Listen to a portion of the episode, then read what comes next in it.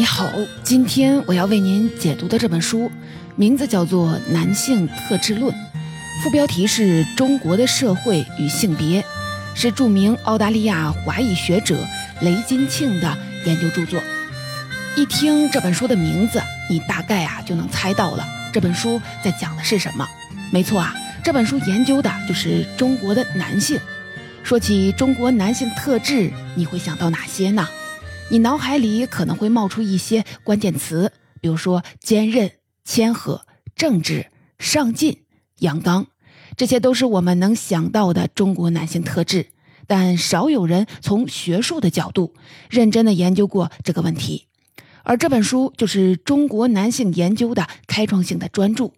在这本书当中，作者分析的文本和角色广包且有趣，从《三国演义》到《莺莺传》。从孔子、关羽到李小龙、周润发，这些我们耳熟能详的故事和人物，这些不同时代的典型形象，反映出男性形象的变化和社会文化的流变。不同于过去对亚洲人性别讨论中的阴阳两分，本书从文武特质、从多元文化和两性关系的维度，提出很多有意思的见解。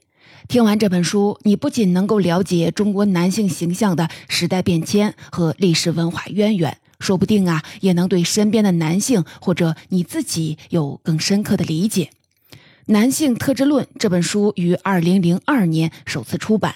距今恰好是二十一年整了。这本书的作者雷金庆教授是澳大利亚的著名华裔学者，他是澳大利亚人文科学院的院士。先后任教于香港大学等多所大学，有着很高的学术声望。他的一生一直试图向外国人解释中国，并向中国人解释西方。随着近代中国的崛起，中国男性进入了西方国家视野，但却一度成为了被异化、被排斥的对象。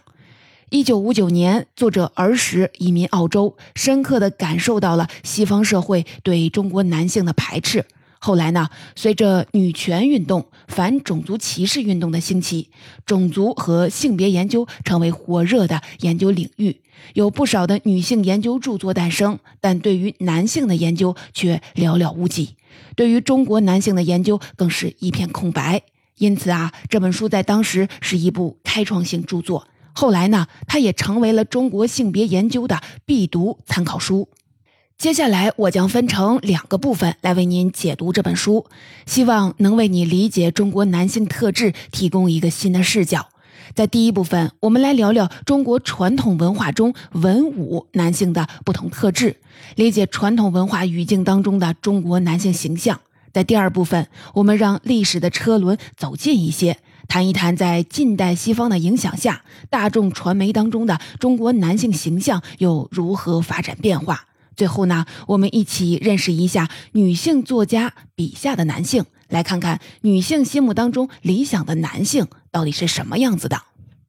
首先，在第一部分，我们先厘清一个前提，那就是如何理解文和武。文即文化修养，比如说那些吟诗作对、追求风雅的古典文人，或有治国之才、博古通今的有识之士；武则是勇武之气。比如说，那些身材健壮、拥有武术或者是军事实力的人，最有代表性的文武男性，或许啊就是文圣孔子和武圣关公。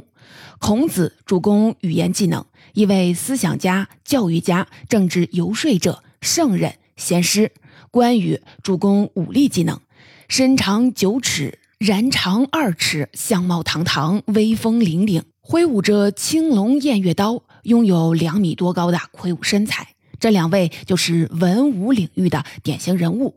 作者认为，文武二者之间的关系是对立统一的，二者虽不相同，但都是理想的男子气概。与当代西方的硬汉追求不同，中国传统上粗犷豪迈的武的男子气概并不占据主导的地位。由才子文人所代表的温和而理性的男性气质，一定程度上抵消了由英雄好汉代表的英雄传统，而这种抵消在西方男性的概念当中是很少见的。文武这套分类不仅适用于精英阶层的男性，也广泛的适用于中国的各个社会阶层。文不仅有孔子，也有《儒林外史》当中农民出身的文人典范王冕；武不仅有关羽，也有《水浒传》里的绿林好汉。但若要在文武二者间分个高低，作者认为文是胜于武的。虽然在儒家思想下的社会统治当中，文武各具其位，但人们普遍认为文要比武优越。比如说，学者黄宽仲指出，东晋时士兵与奴隶同类，晚唐时期文臣们就爱讥笑武将们空有蛮力，但大字啊不识一个。宋代则有好铁不打钉，好男不当兵的说法。这时，武已经更多的与缺乏社会权力的非精英男性联系在了一起，而文则是更为精英的男性形式。智慧型男性总是拥有对力量型男性的主宰权。文武二者之间是有阶级之分的。与文相比，大多数武的英雄都是出身中下阶层的农民。比如说《水浒传》里的一百单八将的好汉，个个都是亡命之徒，个个都能为兄弟两肋插刀，也个个都生活在社会的边缘地带。除了山寨领袖宋江想要被朝廷招安，为皇帝效力，其他好汉对入仕做官都不抱什么期望。在传统的小说当中，具有着大量的武特质的中下层的英雄人物，与为官的文的人物相比，少有权力。因此啊，他们往往通过实行暴力和自律来控制他们的道德世界。有意思的是，书中还从两性关系的角度出发，研究了文武男性的特质。继续拿孔子和关羽来看，巧合的是，孔子和关羽在两性关系上表现出了同一种特质，那就是不近女色。孔子有一句名言，正是“唯女子与小人为难养也”。孔子在告诫他的学生远离小人的同时，还教导他们要和女人这种会带来麻烦的生物保持距离。在《论语》的描述中，孔子所有的弟子和朋友都是男性，而孔子生活当中的一次极大的挑战就是会见艳名远播的男子夫人。当他的弟子子路对此表示不满时，孔子一再的对天发誓以证清白。而关羽呢，则是一位对美女和宝藏都无动于衷的人。他不仅从不背叛，坚持正道，还能够完美的抵御女色的诱惑。史书、小说、民间戏曲都对关羽这一人物有诸多的记录或者是想象。他无疑是所有中国历史和文学人物当中极受崇拜的一个，至今仍端坐在各类的关帝庙中，以及餐馆的小神瓮里。那接下来，我们就从两性关系的角度展开说说这位武的英雄关羽。关羽领着嫂子们去投奔他们的丈夫刘备时，他从不进入他们的住处，每晚在门外守夜，秉烛夜读。民间有一出昆剧《斩貂》当中，貂蝉的丈夫吕布死后，她被张飞献给了关羽，而关羽因为担心自己被美色诱惑，所以挥刀杀了他。关于斩貂蝉这一情节，并未出现在史书《三国志》或者是小说《三国演义》当中。这一情节其实是在民间的大众媒介，也就是戏曲和评书当中创造和流传的。在某种程度上，这也体现出了当时的大众对英雄和女性关系的理解。用作者的话说，超阳刚的象征和对女性的性反感，二者的联系在大众文化形式当中得到了最直接的表达。真英雄不仅要有极强的战斗力，要对兄弟肝胆相照，还要有能力抵抗女性的魅力。因为只有能够自我控制，才能证明自己具有控制他人的能力。与关羽相比，无论吕布和董卓掌握了多少的权势，身材有多么的魁梧，都从未被视为真正的英雄，反而被认为是道德品质低下的男人。或多或少是因为他们都拜倒在了美色的诱惑下。在三国的故事里，或者说在古代中国的文学创作当中，男人之间的情谊才是至高无上的。真男人要敢于为兄弟两肋插刀，要懂得男人如手足，女人如衣服。三国故事当中的男性情谊极其的排他。注意啊，这里的“他”是女字旁的“他”。英雄们对感情的忠诚只适用于兄弟之间，如果对女人太过于认真，还会破坏兄弟情谊。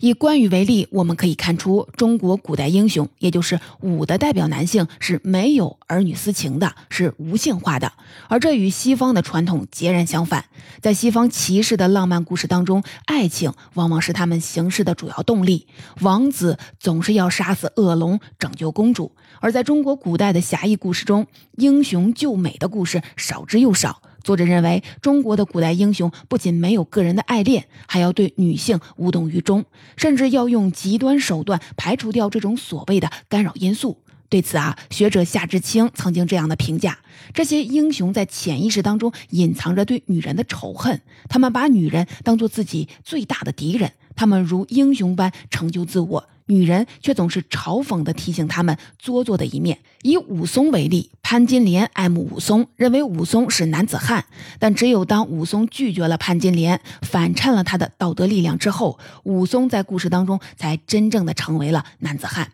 说完了武的英雄，我们再来说说文的男性。在古代文学与艺术当中。才子佳人的浪漫爱情故事很常见，才子在古代总能赢得佳人的欢心。比如说唐传奇当中的崔莺莺、霍小玉、任氏，都是佳人爱上才子的典型故事。但事实上，文的男性同样需要证明自己面对女性诱惑的控制力，只不过与英雄们的禁欲的方法不同。文的男性既能轻松地赢得佳人，又要在和佳人的交往当中实现自控。如果家人在文人获得成就，也就是通过科举考试的路上妨碍了他，文人也应该能够像武的英雄一样抵抗女色的诱惑。唐传奇《莺莺传》就是一个典型的例子。《莺莺传》的作者是唐代诗人和政治家元稹。有研究者指出，这个故事大概率啊源自元稹的亲身经历。故事的男主角张生在一次旅行当中偶然结识了美丽的动人的莺莺，二人成为了恋人。张生入京赶考时，二人依然是浓情蜜意，但张生就是不肯和莺莺结婚。二人离别时，莺莺态度恭敬，声音柔和地说：“始乱之，终弃之，故其已矣，余不敢恨。”没错啊，“始乱终弃”这个成语就是出自这里。在张生决定抛弃莺莺时，他给出的理由是几乎所有中国传统爱情故事都会给出的标准答案。大凡天之所命尤物也，不邀其身，必邀于人。与之德不足以胜妖孽，是用忍情。绝代佳人一定会祸乱人心，而我没有能与妖孽对抗的德行，所以啊，还是克制我的感情吧。作为文人的张生，用压抑自己对女性的感情来显示作为读书人的他自我控制的成功。有人认为，元稹笔下张生的负心汉行径可能是一种讽刺和自嘲，但本书作者认为，《莺莺传》是用文言文写成的，在唐代，这只有精英群体才能阅读的语言。张生的道德观可能确实代表着《莺莺传》作者及其他人读者真正的道德立场。以上呢，我们探讨了中国传统文化语境当中文武男性的特点、地位与两性观点。不过啊，单纯的文武都不是男性追求的最高点，最理想的男性形象其实是文武兼备的。这一点从“文武双全”这样的成语当中就可以看出了。比如说，清代的康熙帝为争取汉族精英人士的支持，也在刻意的展现自己的文武兼备。石景谦的《曹寅与康熙皇帝》一书当中就探讨过康熙皇帝为能够确保文武之名而做的努力。他在征服了吴三桂、噶尔丹之后，就发起了令大清名垂青史的宏大典籍整理工作，目的呢就在于赢得武名之后，也确保自己的文明。而回顾中国古代历史或者是故事当中，也总有一个文武兼备的人物处于文武二者之上。比如说，《三国演义》里的统治阶级当中，代表文的诸葛亮和代表武的关羽之上是主公刘备；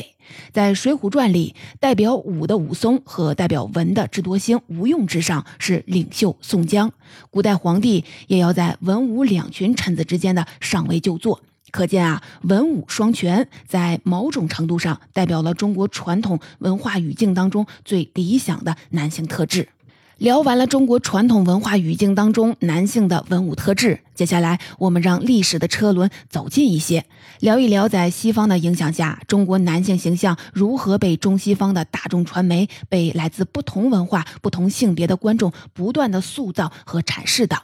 随着中国近代化的进程加快，中国人开始被西方审视和塑造。西方的小说和电影当中开始出现了华人角色。其实啊，近代以来，中国男性在世界范围内虚构形象的构建，一直是和中国的国运、国力紧紧联系在一起的。从邪恶的傅满洲到软弱的陈查理，再到强悍的李小龙，中国男性形象可以说是经历了一个复杂的演变过程。接下来，我们就来认识一下这三位角色以及他们所诞生的时代背景。十九世纪末、二十世纪初，面对着西方帝国主义和日本的殖民侵略，国人意志消沉，“东亚病夫”的称号也困扰了中国男性数年之久。在当时，西方的影视作品当中就出现过很多伪造的中国男性形象，比如说傅满洲就是一个典型的例子。傅满洲这个邪恶的中国男人形象，最初是由英国的作家洛莫尔创作的。他瘦高、耸肩，像猫一样的不声不响，行踪诡秘。撒旦的面孔，秃脑壳，细长眼，闪着绿光。这一角色在当时非常的流行，并一度成为中国男人的象征。二十世纪二三十年代，出现了一系列以傅满洲为主角的连续剧和电影，但饰演傅满洲的演员没有一个是中国人。傅满洲们阴险狡诈，在电影当中对白人女性垂涎三尺。可见啊，早期好莱坞电影刻画的中国男性形象被丑化、被恐惧、被厌恶，还被强加了一种变态的性幻想。继邪恶的傅满洲之后，西方传媒里又塑造了一位软弱的中国男人的形象——陈查理。陈查理。这一人物出现在美国，是一位华人的侦探。这个角色的形象也非常的典型，他张嘴就是孔夫子曰过。但是啊，即使陈查理在某种程度上打破了傅满洲那样的邪恶形象，他也被塑造成了一种缺乏自信的样子，并且啊，总是在道歉。最喜欢说的话是：“太对不起了，我犯了愚蠢的错误。”队长，你会不会原谅我呢？陈查理的形象性格也折射出了美国人在当时对待中国人时高人一等的姿态。一个中国人在当时的正面形象不过是一个好脾气的平平无奇的华人男子，而陈查理这个形象也从来没被真正的中国人扮演过。到了二十世纪六七十年代，伴随着反越战和民权运动的兴起，人们对种族和性别的看法发生了极大的改变，西方对中国男人的态度也开始了转变。同时呢，日本经济实力上升。一九六四年东京奥运会举办，柔道作为一个奥运会的项目得到了承认，亚洲武术随之越来越普及，亚洲男性也开始能够被塑造成孔武有力的样子。这时呢，一位华人武术男星开始冉冉升起，那就是李小龙。李小龙电影的一大核心主题就是反抗种族压迫。在电影当中，李小龙逼着日本人吃掉写着“东亚病夫”四个字的匾额，击败了俄罗斯的空手道的冠军，与两米多高的黑人对打，他总能够征服各种的肤色、各种体型的对手。好莱坞著名的影评家阿里克斯·布洛克提出，李小龙尤其吸引那些年纪轻轻、一无所有的男性观众。李小龙不只对亚洲人来说是个英雄。对年轻的非洲裔的美国人，或者是其他少数族裔，甚至来自较贫困经济背景的白种人也是一样。他似乎能够打破一切的社会束缚和所有的阻碍我们成功的东西。当时啊，也就是一九七零年代，海外华人和香港人长期觉得自己被视为是二等公民，但他们无法在西方的文化语境当中发挥文的功能，因此在当时以武来打败洋人的功夫片大受欢迎。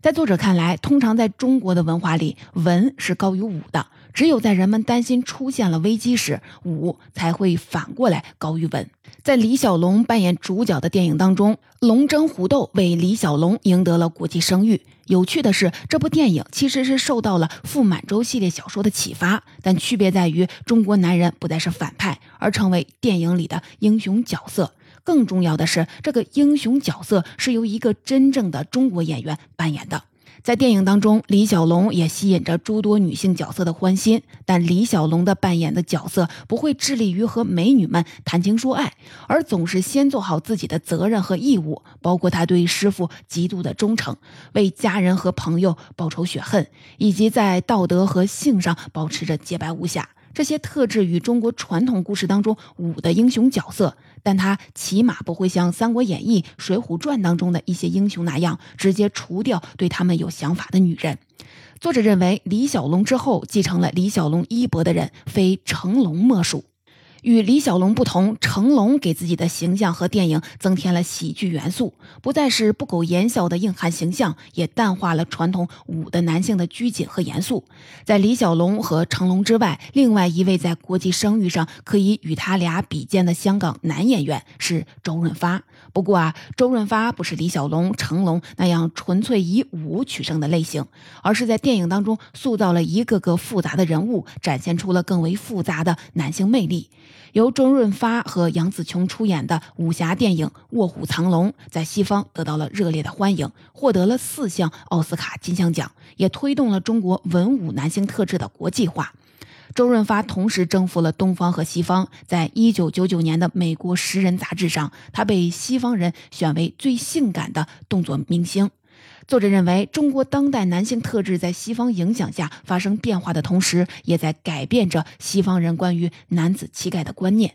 从傅满洲、陈查理到李小龙、成龙、周润发，大众传媒文化当中的中国男性形象总是与国家民族境遇相勾连，不断的演变。中国的男性也在被中西方的大众传媒以及来自不同文化、不同性别的观众不断的塑造和阐释。这也就是为什么中国男性特质是一个难以被定性的问题，因为它不断的处在动态演变之中。我们只能追溯古今，以期更好的理解中国男性特质背后的历史文化渊源。那接下来，让我们转换视角，来聊一聊在现当代女作家笔下，中国女性心目当中理想的中国男性是什么样的。本书认为，在古代中国，女性未能正式的允许进入到文或者是武的领域。二十世纪后二三十年，女作家产业出现，女性的声音也开始被更多的人听见。用作者的话说，在一本关于男性特质的书中，了解女性如何的理解并构建男子气概至关重要，因为他们所塑造的各种男性的理想形象，也能够告诉我们，女人想象的到底是什么。当女性开始幻想和写作，男性传统的文武特质还适用吗？首先，我们直接来看结论。结论就是，女作家笔下的理想的男性特质与传统的文武毫无关系。男主角们有着青春无邪、单纯、温柔体贴等等特质，而这些特质都与女性特质有关。男性形象变得是更加中性化。接下来，我们以三本不同时代的女作家的代表作为例。展开分析一下女性小说当中的男主角都是什么样的？这三本作品分别是一九二八年出版的丁玲的《沙菲女士的日记》，一九五八年茹志娟的《百合花》，以及一九八七年王安忆的《锦绣谷之恋》。三本书分别相隔三十年，代表了中国三代女性的观念态度，探讨了在不同年代年轻女性的思想和感情。沙菲女士的日记写了一个西方帝国主义在中国横行霸道的年代，这一时期文学作品都有着浪漫主义倾向，对西方的生活方式进行模仿。浪漫一代的作家大多数在海外学习过现代的思想观念，但是对于自己以及中国的未来都没有什么安全感。于是，他们往往沉湎于一种感伤和自怜的情绪当中。这一时期的文学作品当中的男主角常常无法或者是不愿意照顾自己和家人。这个故事当中的男主角是一位海外华人，女主角疯狂地迷恋着他。他日记当中记录着自己的感伤与幻想，并且坦率地探讨了两个男性角色在他的情感生活当中的意义。但在故事的最后，女主角主动离开了这两个男人，她觉得这些男人既可怜又可悲。第二个故事《百合花》当中，男主角是一位年轻的战士，也是一个典型的英雄形象。男主角去一户老百姓家里给伤员借被子，恰好借到了一位新媳妇的新婚被子。故事的最后，小战士为了救战友，扑在了一枚手榴弹上，光荣牺牲了。新媳妇用她绣满了百合花的新婚被子裹住了死去的战士，当做给他下葬的寿衣。茹志娟笔下的战士是非常可爱的，身上也没有过去武英雄具有的厌女症，可以说他已经具备了一种柔和的美感。他背的武器步枪筒里插着几枝野菊花和树枝做装饰点缀。比起武的英雄，他更像是个男孩。他第一次和小说中我讲话时就涨红了脸，到死时他的枪都还没有开过火。书中女性的角色们喜欢捉弄他，也想要保护他。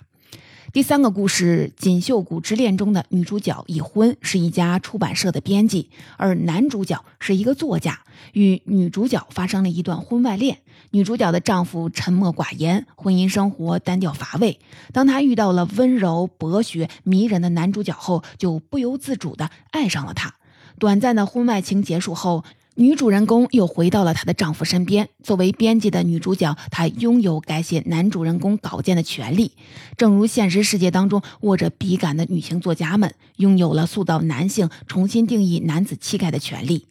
以上呢，就是三位女性作家三部代表作品的主要内容。当写作的笔杆交到了女性手中，我们得以了解女性在两性关系上的幻想，以及她们心目当中理想的男性是什么样子的。传统文武男性特质对他们来说并不重要，他们在重新定义男子气概。此外呢，不知道你有没有注意到，在传统的鬼怪故事当中，迷人的狐狸精和鬼怪几乎都是女性，比如说小维。聂小倩、白素贞，他们都迷恋于男主角，并甘愿为了男主角飞蛾扑火，牺牲自己。这恰好对应了过去的作家们以男性为中心的观点习惯，那就是漂亮的女人是供他们观赏的，男性不会为了爱情而牺牲自己的精灵或者是鬼怪。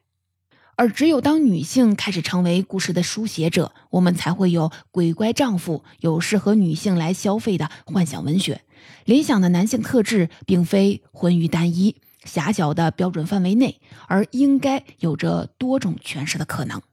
总结《男性特质论》这本书到这里，我就为您解读的差不多了。下面我们一起来简单的总结一下。作者以文武划分，以关羽和孔子为例，分析了中国传统文化语境当中的男性形象。西方视角下，中国男性备受阴柔质疑，而中国通过功夫电影的风靡，进行了某种程度上的反击，也微妙地影响了西方世界的男性观念。当代女性作家们也在通过笔杆勾勒他们理想当中的男性特质。中国男性特质的内涵在时代变化中不断的演变，也在被不同的文化不同性别的人不断的丰富与诠释。纵观中国男性形象的变迁，书中仅选取了有代表性的几位，虽无法阐明中国庞大的男性形象的集群，但能让我们窥见中国男性形象的历史流变，从而更好地理解中国男性特质背后的历史文化渊源。在今天这本书出版的二十多年后，随着全球化和性别平等化的发展。文武这个传统的分类标准也可能不再适用了。中国男性特质还在多元文化的不断碰撞、两性观念的不断变化当中继续的演变和发展。